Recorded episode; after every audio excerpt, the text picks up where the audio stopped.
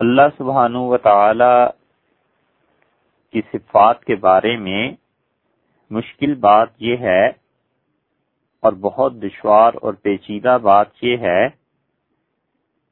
کہ اس جیسی کوئی چیز نہیں ہے جس کو دیکھ کر عقل یہ اندازہ لگائے کہ اللہ کی صفات ایسی ہیں۔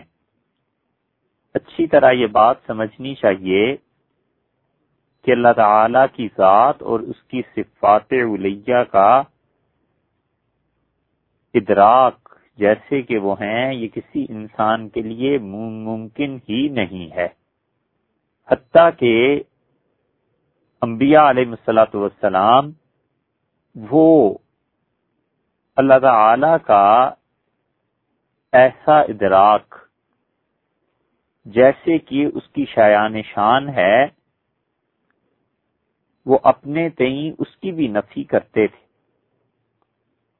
حضرت موسا علیہ سلاۃ والسلام کا قصہ اس کی دلیل ہے کہ انہوں نے رویت کی تمنا کی تھی اور پھر جو ہوا سو ہوا۔ اس لیے اس کی ذات پاک اتنی بلند و والا ہے اور اس کی صفات اتنی عالی ہیں کہ کسی شخص کے لیے ممکن نہیں ہے کہ وہ ایسے ان کو بیان کر سکے یا اس تک پہنچ سکے یا اس کی معرفت اور رسائی حاصل کر سکے، جیسے کہ اس ذات پاک کے شایان شان ہے۔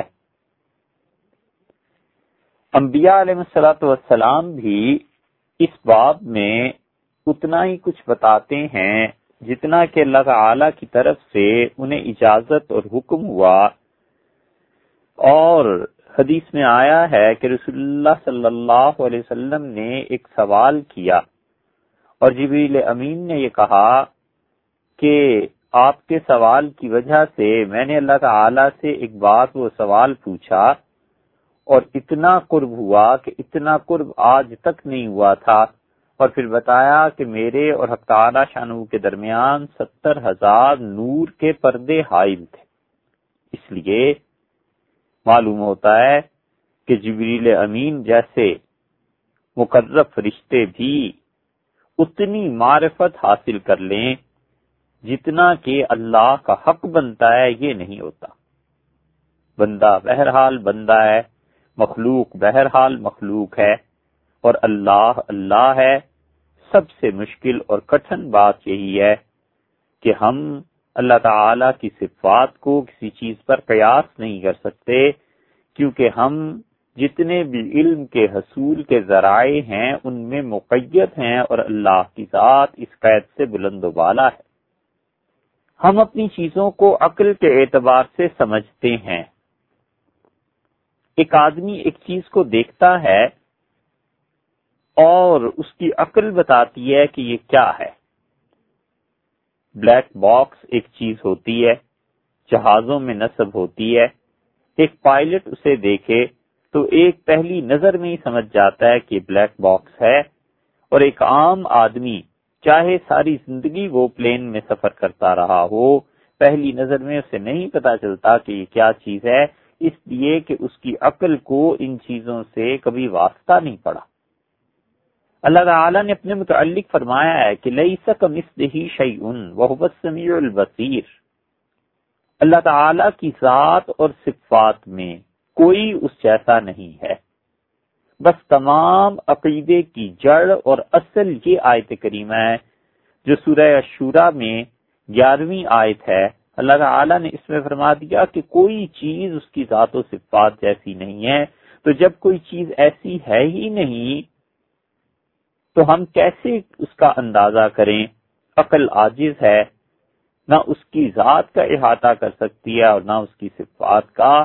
عقل کو اس کی ذات اور صفات کے احاطے سے اتنی مناسبت بھی نہیں ہے جتنی پانی کے ایک ذرہ سے قطرے کو بحر الکاہل سے مناسبت ہو۔ اتنی بھی مناسبت نہیں ہے، اس لیے کہ بحر الکاہل کی بھی تو کوئی حد ہے اور پانی کے قطرے کی بھی حد ہے۔ اور اللہ تعالی کی صفات علیہ ان کی کوئی حد نہیں ہے، اللہ کی ذات محدود نہیں ہے۔ بلا شک و شبہ وہ سمیع ہے، بصیر ہے، دیکھتا ہے، اپنی مخلوق کی حاجتوں کو دیکھتا ہے، ان کی دعاؤں کو سنتا ہے۔ مگر یہ اس کے سارے کمالات، اس کی ذات اقدس جیسے ہیں اور کوئی کمال ایسا نہیں جس کی کیفیت بیان کی جا سکے۔ ہماری عقل سے یہ باتیں سب کی سب ورا الورا۔ کوئی کہے کہ دیکھ کر اس کی کیفیت اور اس کی صفات کو بیان کیا جا سکتا ہے، تو اس کی صفات کو کہاں کوئی دیکھ سکتا ہے؟ اس کی کوئی مثال اس کائنات میں نہیں۔ اور اللہ اپنی تمام مخلوق کی مشابہت سے بالکل پاک ہے، تقدیس اور تنظیح ہے اس کے لیے۔ اس کی مخلوق میں کوئی بھی، اس کا مقرب سے مقرب فرشتہ اور بڑے سے بڑے نبی، حضور اقدس صلی اللہ علیہ وسلم اور موسا اور عیسیٰ علیہ مسلاۃ والسلام جیسے مقربین بارگاہ اور ساری مخلوق اللہ کی، اللہ کو اس کے ساتھ کوئی مشابہت نہیں ہے۔ اللہ اللہ ہے اور بندے بندے مصیبت انسان کی ہے کہ اس کی عقل ان تمام چیزوں کی محتاج ہے جو چیزیں احساس کو پیدا کرتی ہیں۔ سونگنے کی قوت ایک احساس کو پیدا کرتی ہے کہ یہ خوشبو ہے یا کیا ہے۔ کان احساس کو پیدا کرتے ہیں کہ انسان جو سن رہا ہے یہ کیا ہے۔ آنکھ احساس کو پیدا کرتی ہے، روشنی آنکھ پر پڑتی ہے اور آنکھ دیکھتی ہے کہ کیا چیز ہے اور عقل اس پر فتوا لگاتی ہے اور اللہ کی ذات ان تمام محسوسات سے بلند و بالا ہے۔ ابن مسکوائی کی جو الفاظ الاصغر کی عبارت ہم نے بیان کی تھی، اس میں یہی عرض کیا تھا کہ اللہ تعالی کی ذات و صفات کے ادراک کی کوئی صورت کسی شخص کے لیے ممکن نہیں ہے۔ ایسا ادراک جو اس کے شایان شان ہو، کسی کو نصیب نہیں ہو سکتا۔ شیخ سعدی رحمت اللہ علیہ نے کتنی اچھی بات کہی۔ انہوں نے کہا، اور گلستان جو ان کی کتاب ہے، اس کے دیباچے میں کہا کہ اے برتر از خیال و قیاس و گمان و وہم، اے وہ ذات جو ہمارے خیال سے بہت بلند ہے۔ آدمی کا خیال اس ذات کا احاطہ نہیں کر سکتا۔ قیاس کر لیں کہ تو فلاں چیز کی طرح کا ہے، یہ بھی غلط بات ہے۔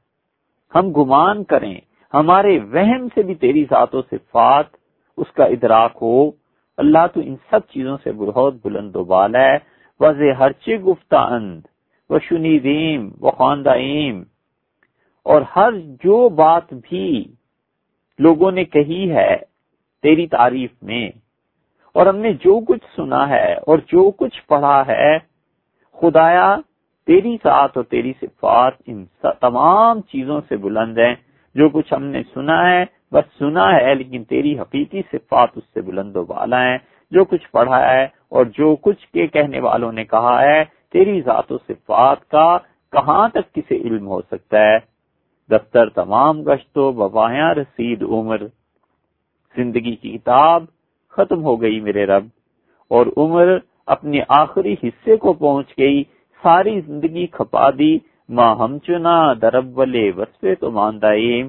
اور تیری تعریف کا آغاز کرتے ہوئے ہی میں تھک گیا ہوں۔ آگے تو کیا چلوں؟ تیری تعریف کی ابتدا بھی نہیں کر سکا۔ یعنی اللہ جتنی تیری تعریف کا ابتدا میں حق ہے۔ ہم تو وہ بھی پورا نہیں کر سکے۔ کیونکہ اللہ کی تعریف اس بات کا تقاضا کرتی ہے کہ بندے کو معرفت حاصل ہو۔ اور انسان کی عقل اور انسان کو جتنی معرفت اللہ کی حاصل ہوتی ہے، اللہ کی ذات و صفات اس سے بھی آگے ہے۔ اور اللہ کی معرفت کی آ... کا آغاز بقول صوفیہ کے سیر فلّہ سے یہاں سے ہوتا ہے۔ پھر قبر میں وہ منازل طے کرتا ہے۔ پھر حتیٰ کہ جنت میں پہنچ کے رویت ہوگی باری تعالیٰ کی تجلیات پڑیں گی، تو بھی اللہ کی معرفت میں انسان مست ہو جائے گا، چلتا رہے گا، چلتا رہے گا۔ تو یہ کوئی معمولی بات نہیں ہے۔ اس لیے سب سے مشکل مسئلہ یہ ہے کہ اللہ تعالی کی ذات اور صفات کو عقل کے ذریعے قابو میں نہیں لایا جا سکتا، انسان کسی چیز پر اس کو قیاس نہیں کر سکتا۔ اس پہ بے اختیار وہ بات یاد آتی ہے جو معروم نے مستوی میں کہی ہے کہ بندے جو خدا کی تصویر اور تحمید بیان کرتے ہیں اور بندے جو کچھ اللہ تعالی کی تعریف بیان کرتے ہیں، تو بندوں کا اور اللہ کا اس میں کیا تعلق ہے؟ معروم رحمت اللہ علیہ نے اللہ تعالی کی صفات پہ اور ذات پاک پہ مصنوعی میں جو کچھ بیان کیا ہے مصنوعی کو لوگوں نے ہر رنگ سے پڑھا ہے، مگر علم کلام کے اعتبار سے دیکھیں تو شاہکار ہے مولانا کی یہ کتاب۔ مولانا جلال الدین رومی رحمت اللہ علیہ نے علم کلام کے ایسے ایسے مسائل کو حل کیا ہے کہ لوگوں نے اس پہ سینکڑوں صفحات لکھے اور مولانا نے چند اشعار میں سارے مسئلہ اور اس کے حل کا خلاصہ نکال کے رکھ دیا۔ بندہ کیا کرے؟ یہ جو دوسرا دفتر ہے مصنوعی کا معروم نے اس میں یہ بات بیان کی ہے۔ عام طور پہ مصنوعی جو ملتی ہے، اس کی جو پہلی اور دوسری جلد ہے، اس میں سے دوسری جلد کے تقریباً آغاز میں مولانا نے یہ بات کہی ہے۔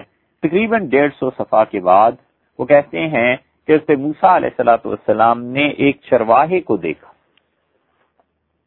کہانی ہے، کوئی اصل نہیں ہے۔ اور انہوں نے عنوان قائم کیا کہ اللہ تعالی وہ کہنا یہ چاہتے ہیں کہ اللہ کی حقیقی تعریف انسان کے امکان سے باہر ہے۔ لیکن جس طرح بھی ہو سکے اللہ کی تعریف کرنی چاہیے۔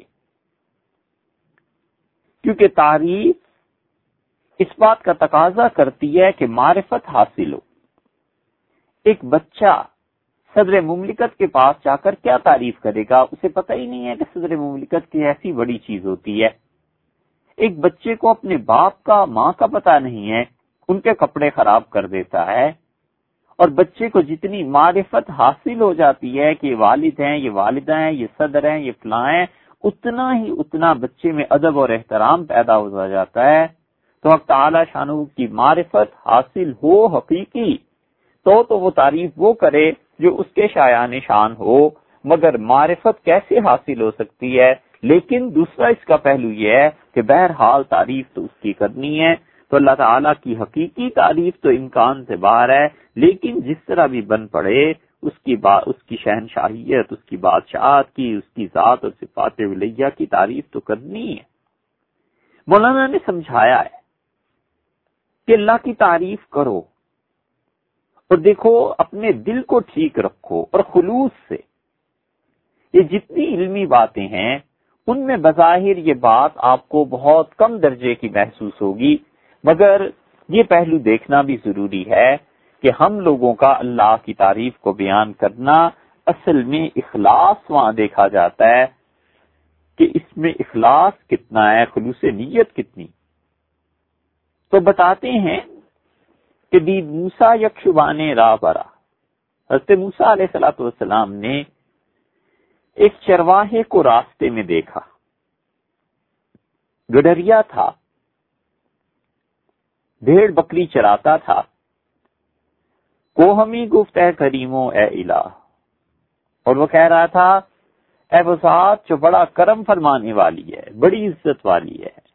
اے خدا، تو کجائے تا شومن چاکرت۔ اللہ آپ کہاں ہیں؟ تاکہ میں تیرا نوکر بن جاؤں۔ مسلسل تیری خدمت کرتا رہوں۔ چار رکت دوزم کنم شانہ سرت تیرے جوتے پھٹ جائیں تو میں ان جوتوں کو سی دیا کروں اور تیرے سر میں کنگھی کروں۔ تو کجائے تاکہ خدمت ہا کنم جام اترا دوزمو بخیا زنم۔ میرے خدا تو کہاں ہے تاکہ میں تیری بہت سی خدمتیں کروں۔ اور ان خدمتوں میں تیرے کپڑے پھٹ جائیں تو میں انہیں سی دیا کروں۔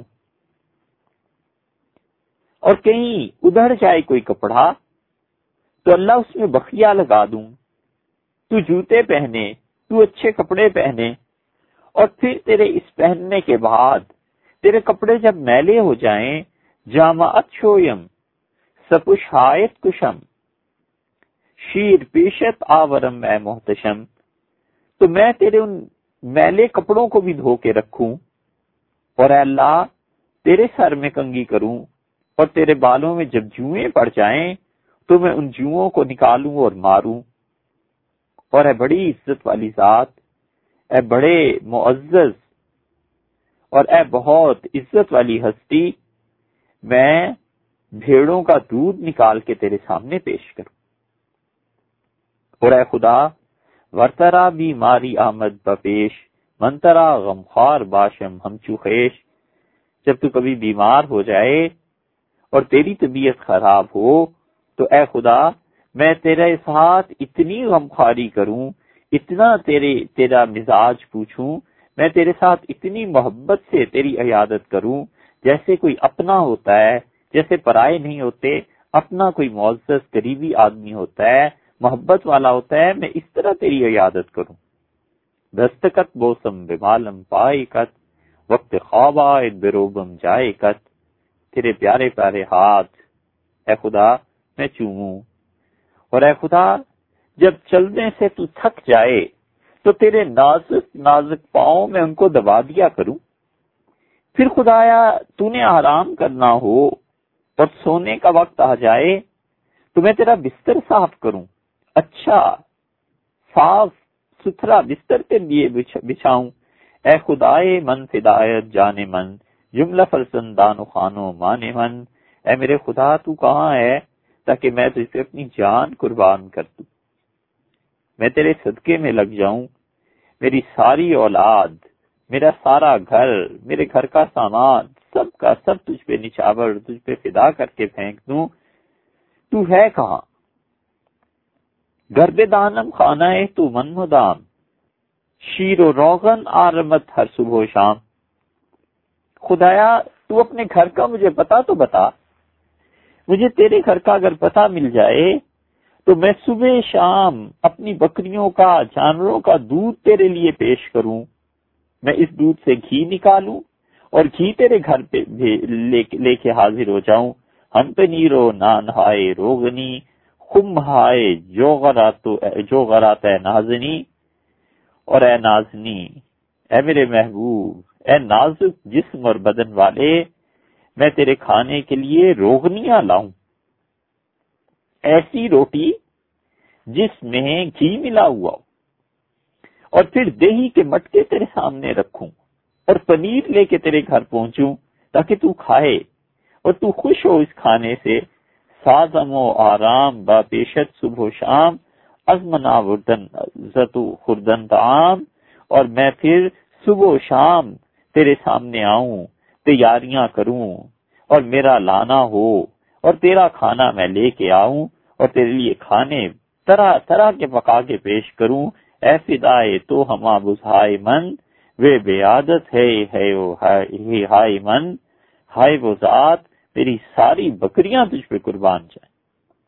ہائے وہ ذات، جسے میں یاد کرتا ہوں، تو آہیں دل سے نکلتی ہیں، رو دیتا ہوں، خدایا تو کہاں ہے؟ میری بکریاں تجھ پہ قربان، میرا گھر بار تجھ پہ قربان۔ زی نمت بے حود بھی گفتہ شباں گفت موسا باقی فلان۔ وہ چرواہا اس طرح کی باتیں کر رہا تھا۔ تو حضرت موسا علیہ سلاۃ والسلام نے سن لی۔ باقی اے فلان۔ اور انہوں نے کہا رے تو کس سے بات کر رہا ہے؟ گفت، با آکس کے مارا آفرید ای زمینوں، چرخ چرخ ازو آمد پدید۔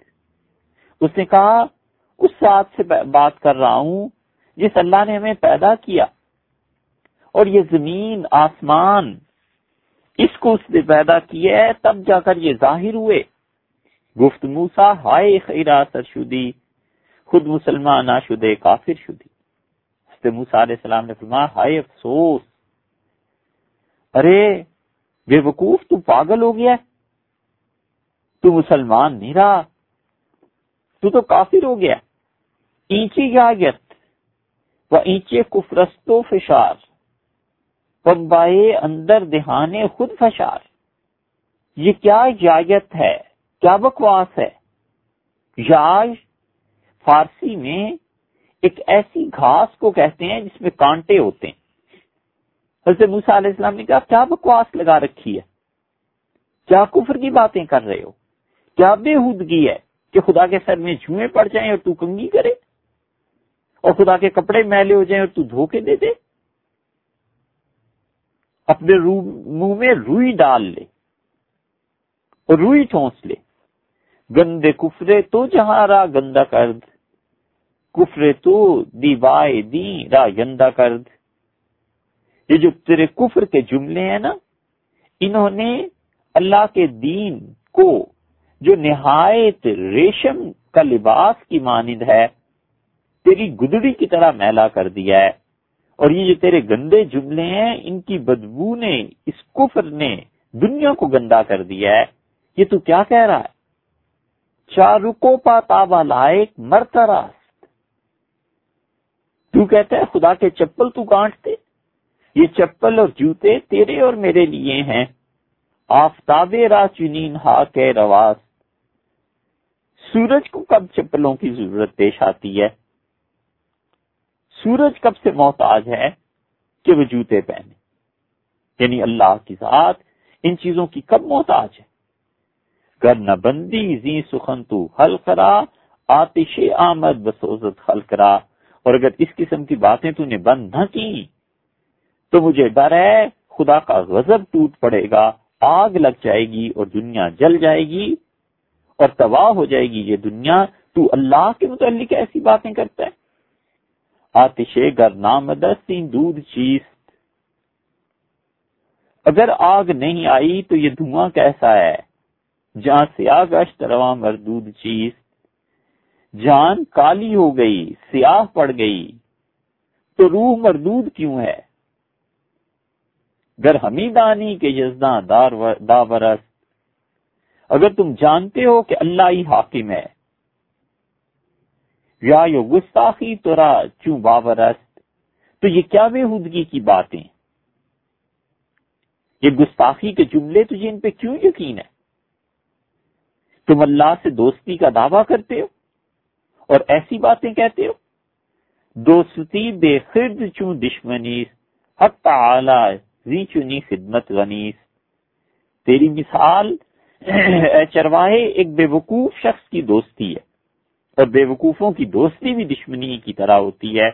اللہ ہر قسم کی خدمت سے بے نیاز ہے۔ نہ وہ اس کا محتاج ہے کہ تو اس کے کپڑے دھوئے اور نہ اس کا محتاج ہے کہ تو اس کے چپل گانٹھے۔ اللہ ہر طرح سے بے نیاز۔ باقی میں گوئی تو بام خال۔ جس مہاجت در صفات زلجلال یہ تم کس سے باتیں کر رہے ہو؟ تمہیں سمجھ نہیں ہے؟ اپنے چچا سے، ماموں سے؟ تم جانتے نہیں کہ جسم اور ضروریات زندگی اللہ کی صفات میں سے نہیں ہے۔ اللہ اس سے بہت بلند ہے۔ شیر اون اوشد کے در نشو و نماز چارکو پوشد کے او محتاج پاس۔ دودھ تو وہ پیتا ہے جس کو اپنے جسم کو بڑھانا ہے۔ نشو و نما درکار ہے۔ چپل وہ پہنتا ہے جس کو پاؤں کی ضرورت ہے۔ اور اللہ کا کوئی جسم نہیں ہے کہ اس کے لیے وہ دودھ پیے اور اللہ تعالی نے کوئی پیدل اس کے پاؤں نہیں ہے کہ اس کے لیے چپل کی ضرورت پیش آئے۔ ور برائے بنداستی گفتگو۔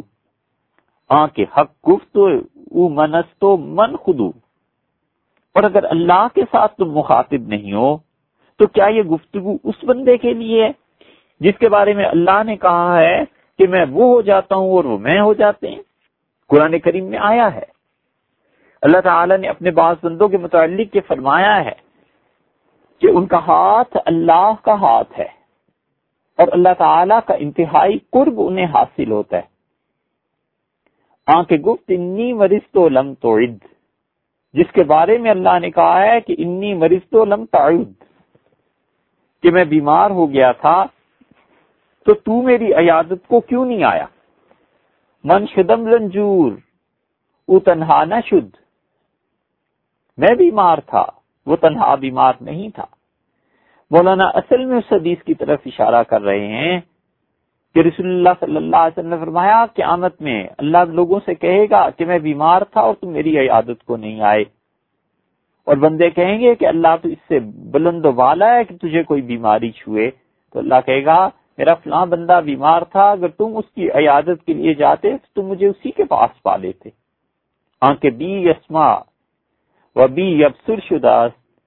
در حق آ بندہ، ای ہم بے حدس اے چرواہے، اگر تم اللہ کے نہیں اور کسی آدمی کے متعلق بات کر رہے ہو تو اگر وہ آدمی اللہ کا اتنا قریبی دوست ہے کہ اللہ نے اس کے بارے میں کہا ہے کہ وہ میرے ذریعے سنتا ہے اور میرے ذریعے دیکھتا ہے، تو دیکھو، اس بندے کے حق میں بھی گستاخی نہ کرو۔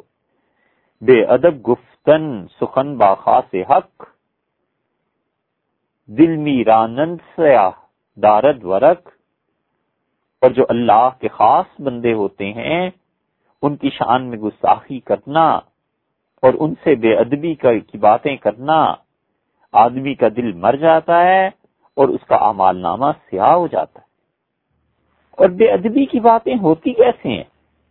اللہ کے نیک بندوں کے بارے میں بظاہر آدمی ان سے سچی بات کہہ رہا ہوتا ہے، لیکن وہ بات بے ادبی کی ہوتی ہے، نہیں کہنی چاہیے۔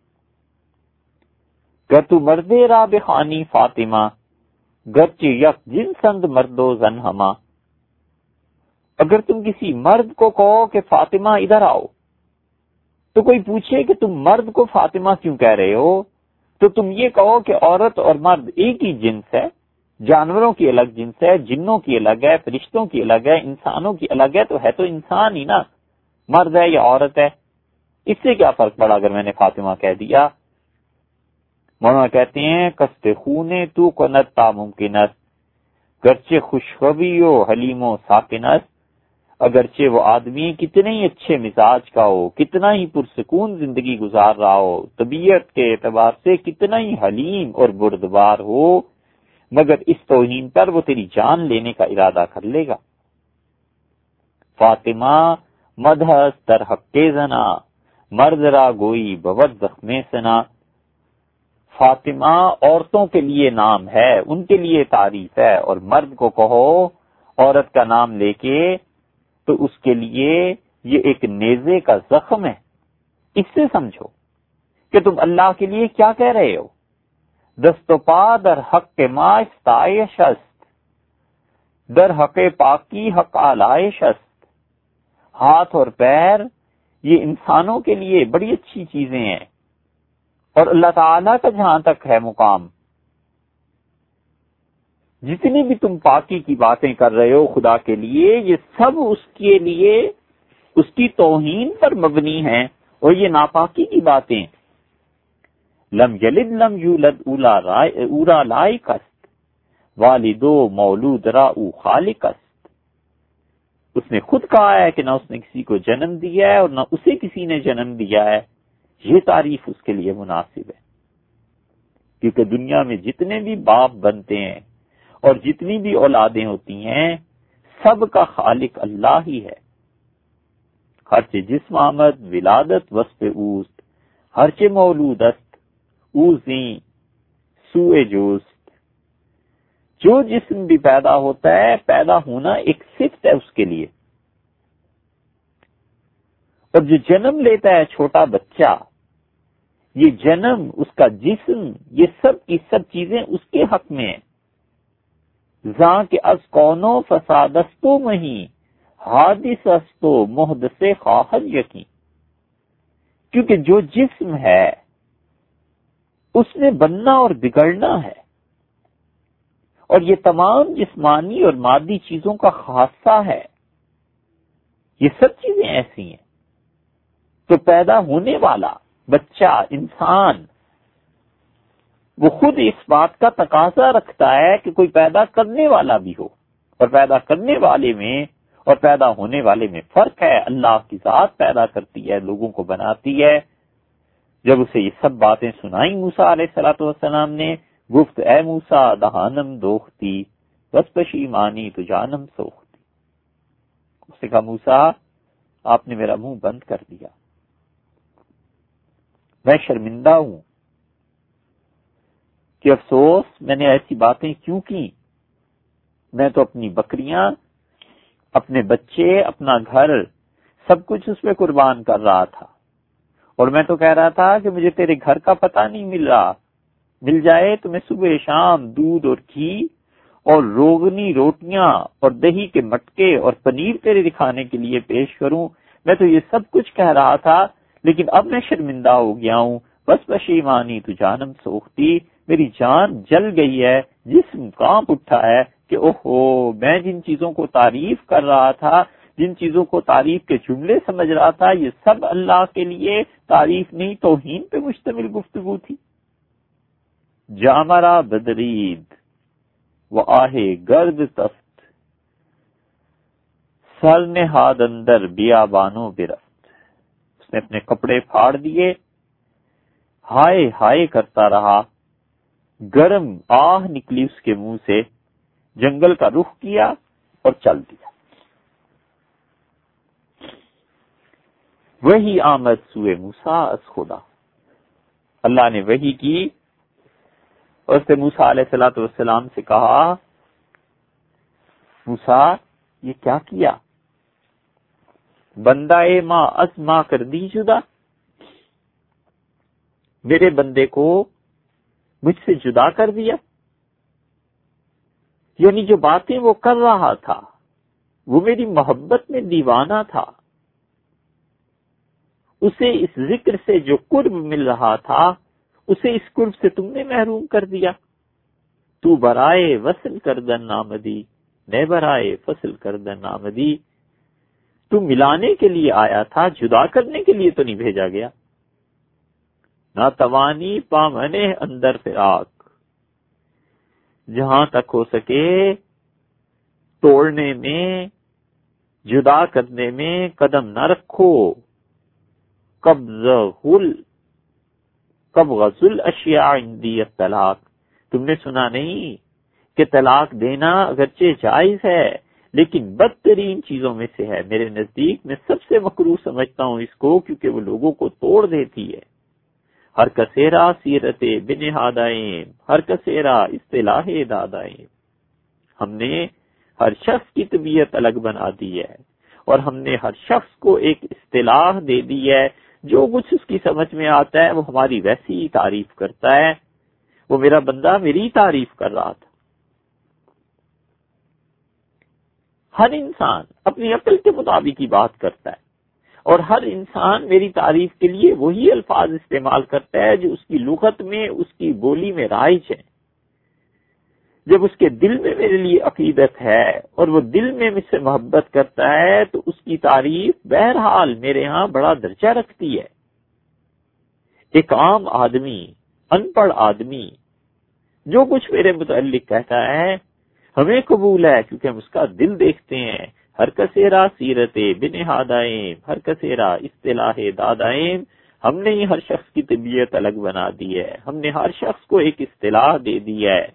ایک اپنی تعریف کا طریقہ ہم نے ہر ایک کو سکھا دیا ہے۔ در حق او مدح، در حق تو زم در حق او شہد و در حق تو ممکن ہے؟ وہ جو کچھ کہہ رہا ہے، اس کے لیے تو میری تعریف ہے۔ اور تم اگر کہو گے تو میری برائی ہو جائے گی۔ اس لیے کہ ہم نے تمہیں علم دیا ہے، رسالت دی ہے، شعور دیا ہے۔ اگر یہی باتیں تم کہو تو یہ زہر ہے۔ آدمی کی روح مر جائے۔ اور یہی باتیں جو وہ کہہ رہا تھا تو وہ شہد تھا۔ اس لیے کہ اس کو اتنی عقل تھی۔ در حق او نار و در حق کے تو نار، در حق او درد و در حق کے تو خار۔ اس کے حق میں یہ نور تھا۔ اس نے اسی طرح ہمارے قریب آنا تھا۔ اسے اسی طرح ہماری راہ ملنی تھی۔ اور تم اگر یہ بات کہتے، اتنے علم کے باوجود تم کہتے کہ تم ہمارے جوتے سیو اور ہمارے کپڑے دھو دو، تو یہ جہنم کی آگ بن جاتی۔ در حق او ورد، در حق کے تخار۔ اور اس کے حق میں یہ باتیں گلاب کا پھول تھیں، تمہارے لیے یہ کانٹے ہیں۔ در حق او نیک و در حق کے تو ود در حق او خوب و در حق تو رد۔ اس کے حق میں بڑی اچھی بات تھی جو ہماری تعریف اس نے کی، ہم خوش تھے۔ اور اگر تم یہ باتیں کہتے تو بڑی بری لگتی۔ اس کے حق میں جو چیز اچھی ہے، وہ تمہارے حق میں مردود ہے۔ اس لیے کہ تمہیں اللہ نے علم دیا ہے اور اس کے پاس کچھ چیز نہیں تھی۔ اور سنو، ہم تمہیں اپنی حقیقت کی بات بتائیں۔ ماں بری از پاک و نا پاکی ہما۔ از گرا جانی و چالا کی ہما لوگوں کی جہالت اور لوگوں کا علم۔ لوگ جو ہماری پاکیزگی بیان کرتے ہیں اور جو لوگ ہمیں گالیاں دیتے ہیں، ہم سب سے بلند و والا ہے ہمیں کوئی احتیاج نہیں ہے۔ جو لوگ سستی کرتے ہیں اور جو چست ہیں، ہماری عبادت کرتے ہیں، ہم سب سے بلند و والا ہیں۔ من نہ کردم امرتا سودے کنم بلکہ تابر بندگاں چودے کنم میں نے اپنے بندوں کو اس لیے پیدا نہیں کیا کہ میں ان سے کوئی فائدہ اٹھاؤں۔ میں نے اپنی مخلوق کو اس لیے پیدا نہیں کیا کہ یہ عبادت کریں تو میں کوئی خوش ہوں، بلکہ تابر بندگاں جودے کنم ہم نے تو اس لیے پیدا کیا ہے تاکہ ہم اپنی بادشاہت کا اظہار کریں، ہم اپنے غلاموں کو بخشیں اور ہم اپنے نوکروں، چاکروں کو عزت سے نوازیں، رزق سے نوازیں، ہم اپنی سخاوت کا اظہار کریں اپنے غلاموں پہ۔ جو کچھ تم اپنے علم کی وجہ سے کہتے ہو، اور جو کچھ وہ چرواہا اپنی جہالت کی بنیاد پہ کہہ رہا تھا، ہندیاں را اصطلاح ہند مدا سندیاں را اصطلاح سندھ مدا ہندوستان والے ہماری تعریف کریں تو اپنی بولی اپنی زبان میں کریں گے، اور سندھ والے ہماری تعریف کریں سندھی زبان میں تو اپنی زبان میں تعریف کریں گے۔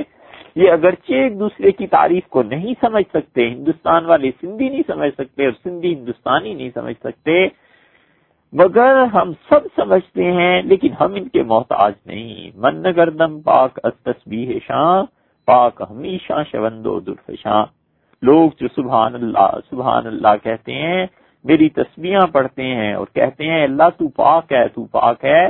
تو لوگوں کے کہنے سے میں پاک نہیں ہوتا۔ یہ سب کچھ پڑھ پڑھا کے اپنے ہی آپ کو پاک کرتے ہیں، اپنے گناہ دلواتے ہیں۔ مجھ سے، مجھ پہ کیا فرق پڑتا؟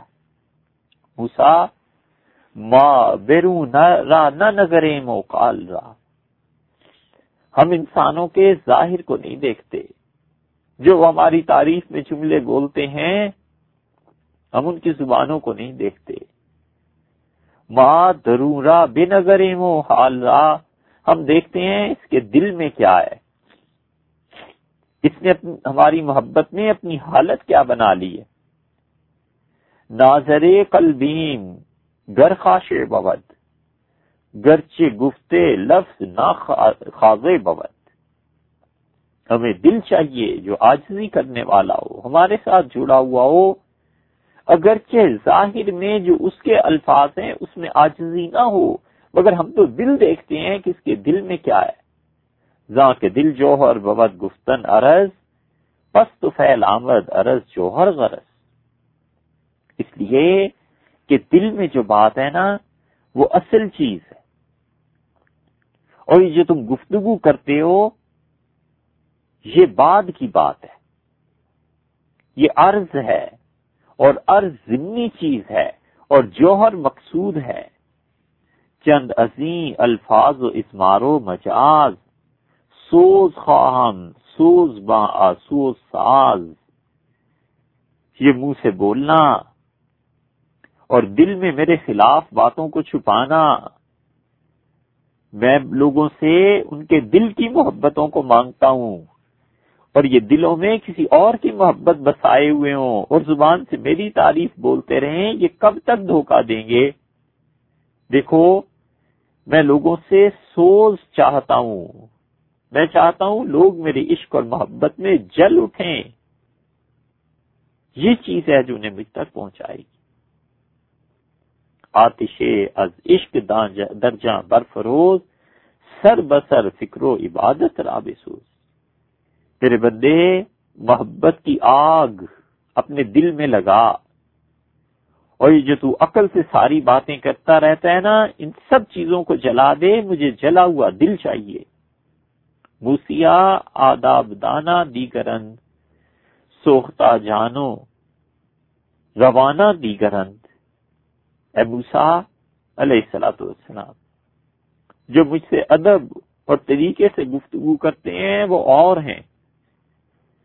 اور کچھ ایسے ہیں جو میرے عشق میں جلے ہوئے ہیں اور جن کی روح جل اٹھی ہے۔ میری محبت میں کہ لوگ اور ہیں۔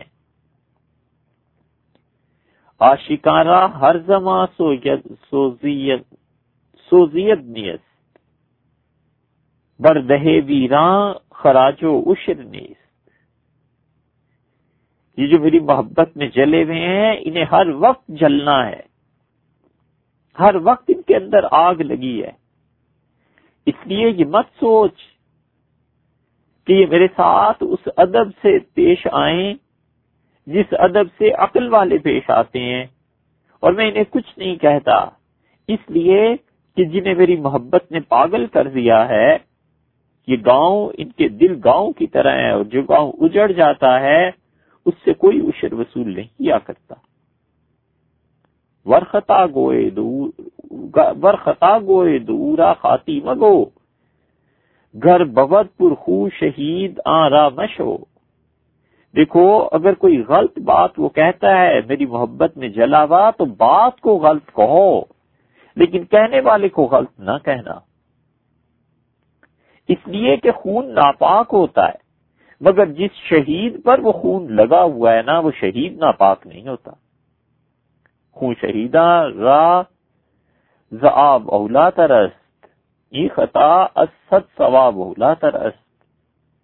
شہیدوں کا خون پاک اور صاف پانی سے زیادہ ہمیں پیارا لگتا ہے.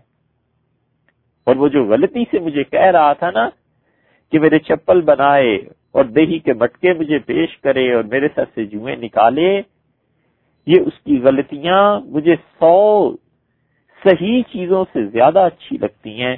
صحیح جملوں سے زیادہ اس جلے ہوئے دل کے آدمی کے یہ جملے اچھے تھے۔ در درون کعبہ رسم قبلہ نیست چہم از غواس راپا چپلا نیست۔ جب کوئی گھر کے اندر آ جائے اور بیت اللہ کے اندر آ جائے تو پھر اس سے یہ نہیں کہا جاتا کہ قبلے کی طرف منہ کر، اس لیے کہ چاروں طرف قبلہ ہے۔ اور جب کوئی پانی میں تیرنے کے لیے اتر جائے تو کوئی کہے تمہارے پاس چپل نہیں ہے تو اسے کیا فکر ہے؟ اسے کیا غم ہے؟ تو جس نے اپنی محبت میں، ہم سے محبت میں اپنے آپ کو کھو دیا اور دیوانہ ہو گیا، پاگل ہو گیا، وہ اگر الفاظ کی پابندی نہیں کر رہا تو کیا غم ہے؟ تو زسرمستان کلاؤزی مچو از رفو مرجاما چاکا راما گو۔ جو میری محبت میں مست ہیں، ان سے یہ توقع نہ رکھنا کہ وہ تمہاری رہنمائی کرے۔ اور جنہوں نے اپنے گریبان خود چاک کر دیے ہیں ان کو یہ نہ کہو کہ وہ اپنے گریبان کو سینے، انہوں نے تو اپنی مرضی سے جان بوجھ کر چاک کیے۔ ملت عشق از ہوا ملت جداس۔ را مذہب و ملت خداس میری محبت کا مذہب تمام مذہبوں سے الگ ہے۔ اور جو میرے عشق میں جل اٹھے ہیں، ان کا دین میں خود ہی اللہ ہوں۔ لال را گر مہر نبوت باک نیس عاشق از دریائے غم، غمناک نیست ہیرا، لال پتھر۔ اگر اصل ہے نا، تو کسی سنار کے ٹھپے کی پرواہ نہیں ہے کہ وہ تصدیق کرے۔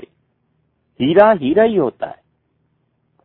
اسی طرح جو لوگ میرے عشق کے غم میں غرق ہو گئے ہیں، ان کے لیے پھر باقی کوئی غم نہیں رہتا۔ روم رحمت اللہ علیہ نے مصنوعی میں اس قصے کو آگے بھی چلایا ہے۔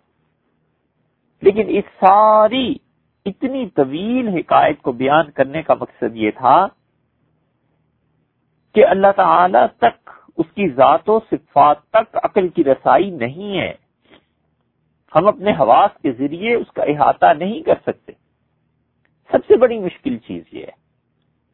اور دوسری بات جو اچھی طرح سمجھنی چاہیے، وہ یہ کہ اللہ کی صفات اس کی ذات کے ساتھ قائم ہے مگر وہ ذات میں اس طرح حلول کیے ہوئے نہیں ہیں جس طرح بعض اشیاء کا بعض اشیاء میں مل جانا ہوتا ہے۔ مثلا سرخ رنگ ہے۔ یہ ضروری ہے کہ رنگ اپنے اظہار کے لیے کسی چیز پہ قائم ہو۔ گتے پہ قائم ہے، کتاب پر قائم ہے، کپڑے پہ قائم ہے۔ وگندہ کہتے رہیے سرخ رنگ؟ یہ سرخ رنگ جب تک کسی چیز پر قائم نہیں ہوگا، آپ کو پتا نہیں چلتا۔ تو سرخ ہونا ایک صفت ہے۔ اور جس چیز پر قائم ہوا ہے، وہ اس کا محل ہے، اس کی جگہ ہے۔ تو آراز جو ہیں، اپنے وجود اور قیام میں محل کے محتاج ہوتے ہیں، کیونکہ ان کا اپنا بذات خود کوئی وجود نہیں ہوتا، سرخ رنگ کا کوئی وجود اپنا نہیں۔ تو اللہ کی جتنی بھی صفات ہیں، ان کا اللہ کے ساتھ ایسا تعلق نہیں ہے جس طرح آراز اپنے وجود اور قیام میں محل کے محتاج ہوتے ہیں۔ صفات نے ذات میں حلول نہیں کیا ہوا اور ذات نے صفات میں حلول نہیں کیا ہوا۔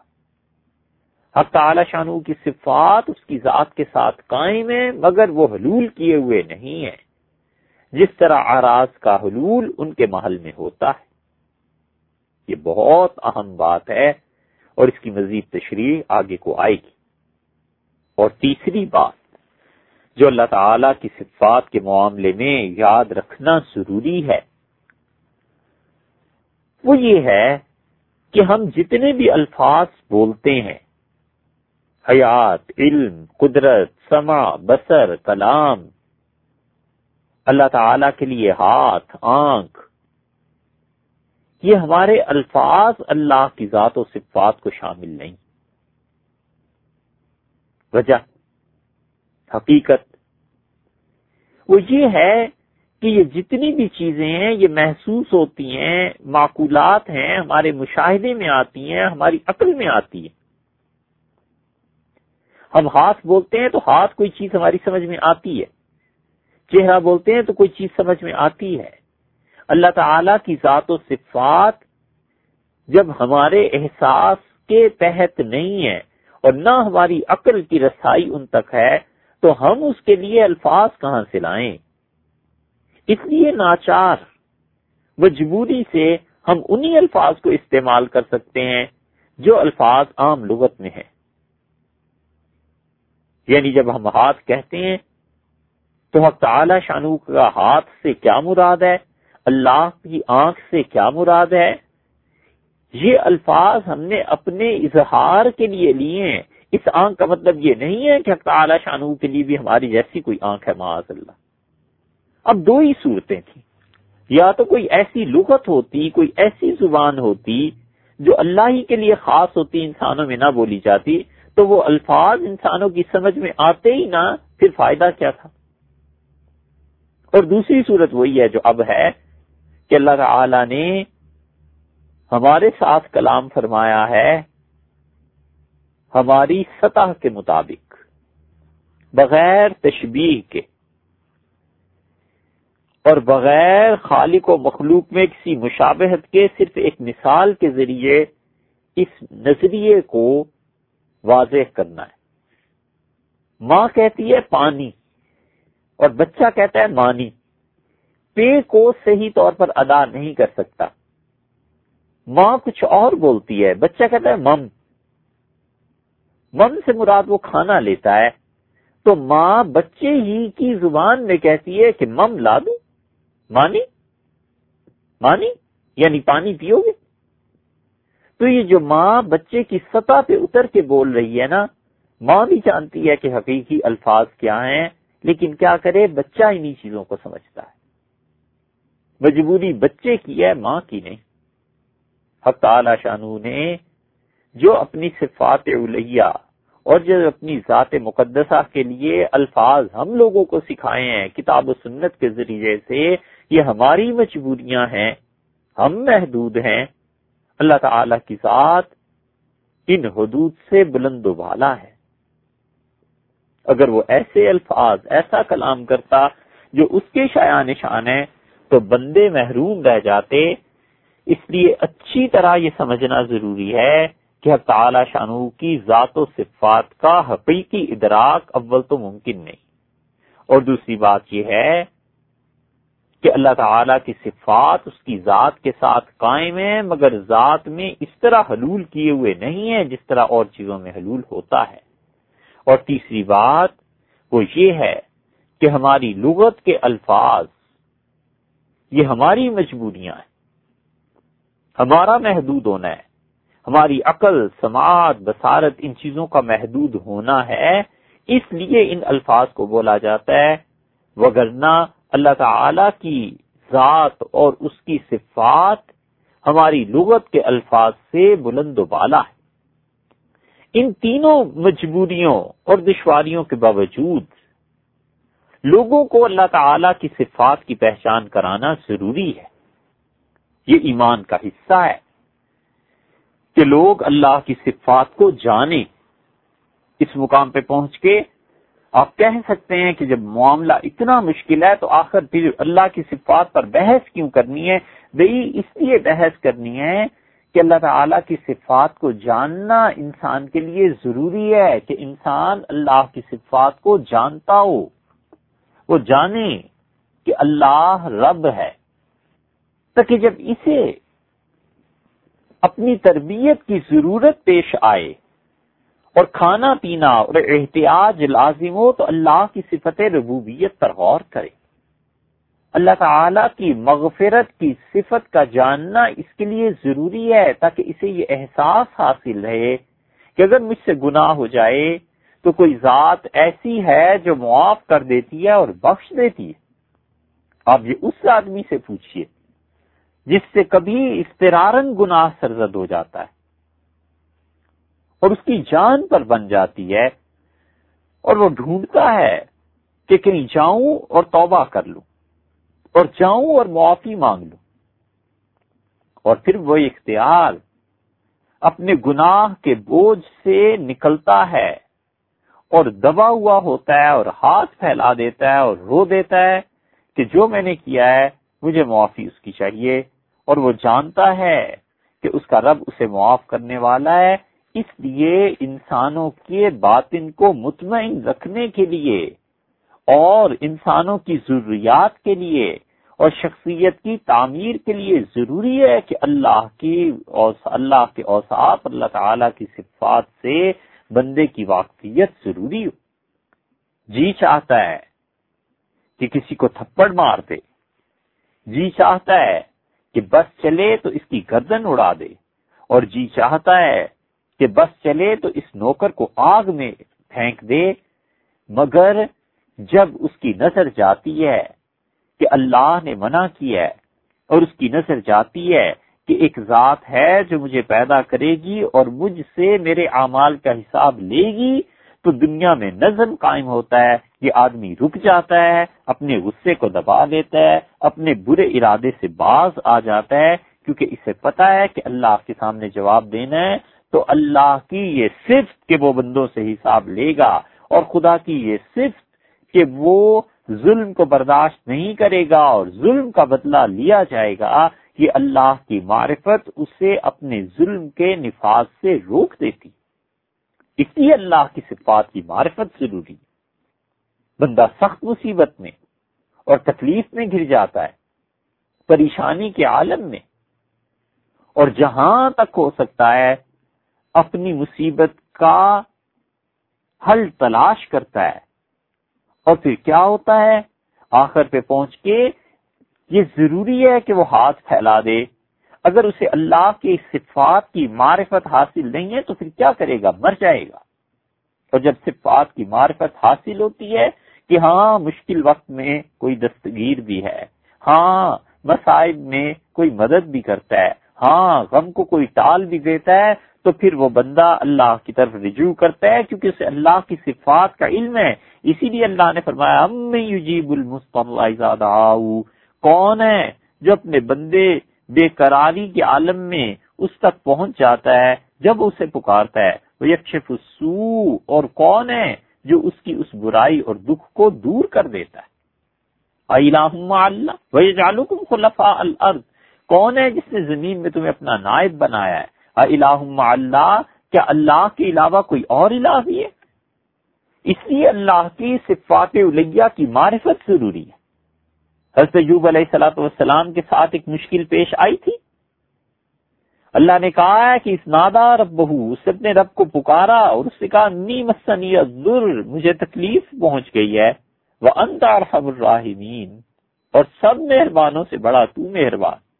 کیا حسن ادب ہے۔ کیا حسن ادائیگی ہے؟ کیا محبت اور ادب کو جمع کیا ہے؟ کہ عرض حال بھی ہے اور اس کی تعریف بھی ہے۔ فسٹ جب نہ لہو ہم نے اپنے بندے کی سن لی۔ فکشپنا ماں بھی منظور اور جو تکلیف سے پہنچی تھی، ہم نے دور کر دی۔ وسنون مغاز بن اور وہ مچھلی والا، جو جو غصے سے جھنجلا اٹھا۔ فضن اللہ قبر علیہ اس نے کیا سمجھ لیا تھا کہ بغیر اجازت کے چلے جانے پہ ہم کوئی گرفت نہیں کریں گے؟ فنادا فی الظلمات، اس مچھلی والے نے ہمیں پکارا جب وہ اندھیروں میں پہنچ گیا اور اسے کہا، لا الہ الا انت، سبحانک، کوئی حاکم نہیں ہے تیرے علاوہ، کوئی عیب نہیں ہے، کوئی کوئی ذات ایسی نہیں ہے جس میں عیب نہ ہو۔ فنادا فی الظلمات، اس نے اندھیروں میں میں پکارا اور کہا، لا الہ الا انتا کوئی حاکم نہیں ہے تیرے علاوہ۔ اللہ وہ خطا تھی جو مجھ سے ہوئی۔ سبحانک، بے عیب تو تیری ہی ساتھ ہے۔ تیرے بندوں میں کچھ نہ کچھ کمی تو رہتی ہے۔ انی کن تو منت والمین میں بلا شبہ گناہ گاروں میں سے تھا۔ فسٹ لہو ہم نے اپنے بندے کی پکار سنی۔ ونجینا من الغم۔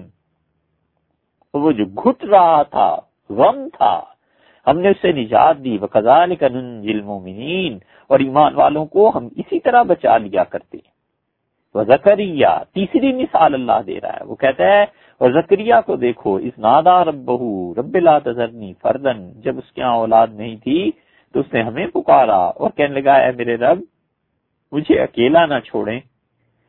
وانت خیر الوارثین اور جتنے بھی وارث ہوتے ہیں سب سے اچھا تو تو ہی ہے۔ فسٹ جب نہ لہو ہم نے اپنے بندے کی پکار کو سنا۔ وہ لہو یا ہم نے یایا اس کا بیٹا اسے بخش دیا۔ وہ اسلح نہ لہو زوجا، اور ہم نے اس کی بوڑھی عورت کو اس کے لیے اچھا کر دیا۔ ان کانو یو سارے خیرات یہ سارے ہمارے بندے دوڑتے تھے اچھے کام کرنے کے لیے۔ رغبم و رہبا اور ہم سے مانگتے تھے، ہماری عبادت کرتے تھے، پرستش کرتے تھے۔ ہم سے امید رکھتے تھے کہ ہم مہربانی کرتے تھے۔ ڈرتے تھے کہ کہیں ان کی عبادتیں رد نہ کر دی جائیں۔ وقانو لنا خاشرین اور ہمارے سامنے دبے ہوئے رہتے تھے۔ یہ اس لیے مثالیں دی ہیں کہ انبیاء علیہ السلاۃ والسلام بھی خدا کی صفات کو جانتے ہیں۔ معرفت انہیں ان کے بقدر حاصل ہوتی ہے جو اللہ نے انہیں دی ہوتی ہے۔ اور ان کی معرفت امتوں کی ساری معرفت کو جمع کر لیا جائے تو اس سے بھی بلند و بالا ہوتی ہے کہ اتنے بڑے لوگ تھے۔ تو ایک طرف وہ دشواری ہے اور دوسری طرف یہ بھی مجبوری ہے کہ لوگوں کو اللہ تعالی کی صفات کی پہچان کرانا ضروری ہے کیونکہ انسانوں کی تربیت کا تعلق اللہ تعالی کی صفات کے لیے صفات کے ساتھ انسان جڑے ہوئے تو اس لیے اللہ تعالیٰ کی صفات کو سمجھنا چاہیے تاکہ انسان اپنی شخصیت کو بہتر بنا سکے اور اللہ کی معرفت حاصل کر سکے اور اپنی اخروی زندگی کو بہتر بنانے کا سامان پیدا کر سکے۔